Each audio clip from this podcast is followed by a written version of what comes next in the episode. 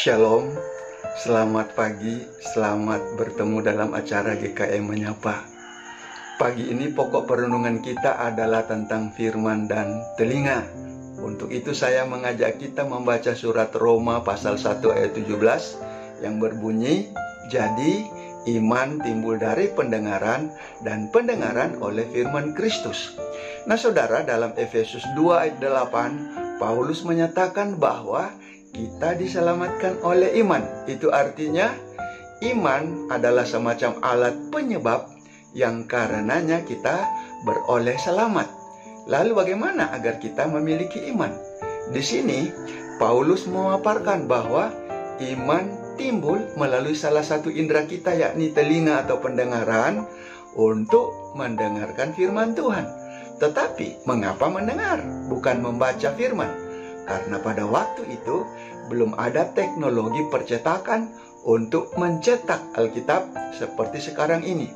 Jadi firman Allah hanya ditulis pada kulit hewan atau yang disebut perkamen atau pelepah tanaman yang disebut dengan papirus dan itu sangat terbatas ada dalam tempat ibadah. Maka pemimpin ibadah membacakannya dan jemaat pada zaman itu harus mendengarkannya dengan seksama agar tidak terlewatkan. Nah, momen seperti ini hanya mereka dapat ketika mereka datang ke rumah ibadah atau ada nabi atau pemimpin spiritual yang menyampaikan firman Tuhan kepada mereka. Dan hebatnya, kebanyakan dari mereka kehidupan spiritualnya bertumbuh karena mereka mau untuk mendengarkan firman Tuhan. Yang menjadi soal adalah apakah orang memanfaatkan telinganya untuk sungguh-sungguh mendengar firman atau tidak.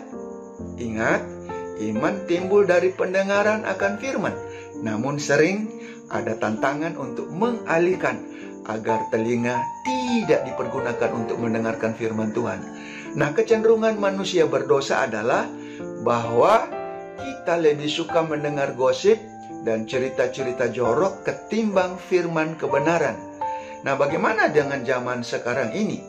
Di tengah-tengah dunia modern di mana kecanggihan teknologi musikal dan teknologi informatika, tantangan untuk mendengar firman Tuhan tentunya semakin kuat. Suara-suara dan bunyi-bunyian yang datang kepada kita lewat peralatan modern yang dikemas secara visual, terutama video, begitu digandrungi. Orang menjadi lebih tertarik untuk mendengarkan melalui media ini. Sementara kontennya didominasi oleh musik non-spiritual, berita-berita sekuler, bahkan hoax.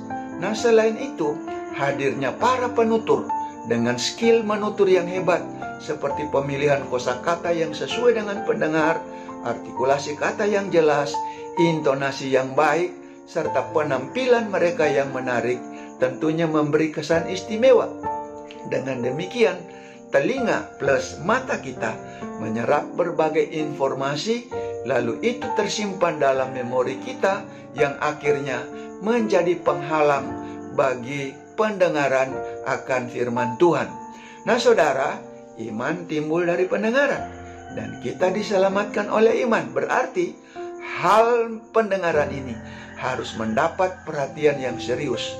Nah, bagaimana mewujudkannya? Yang utama adalah bahwa mendengarkan firman haruslah menjadi kerinduan dengan niat dan tekad yang keras. Yesus berkata, "Yang berbahagia ialah mereka yang mendengarkan firman Allah dan yang memeliharanya." Lukas 11 ayat 28. Lalu para penutur hendaknya perlu memperlengkapi diri dengan keterampilan bertutur untuk menjadi semenarik mungkin Tuhan Yesus adalah contoh penutur terbaik. Dalam Matius 7 ayat 28 berbunyi, Dan setelah Yesus mengakhiri perkataan ini, takjublah orang banyak itu mendengar pengajarannya. Dan tentunya kita harus memanfaatkan semaksimal mungkin teknologi media saat ini untuk menarik minat melalui keterampilan menggunakan peralatan programming yang terencana, dan tentunya dengan konten yang berbasis firman Allah. Akhir kata, biarlah telinga kita lebih menyukai mendengarkan kebenaran firman daripada mendengarkan hal-hal lainnya. Ingat, iman timbul dari pendengaran. Terima kasih. Shalom. Tuhan Yesus memberkati kita. Amin.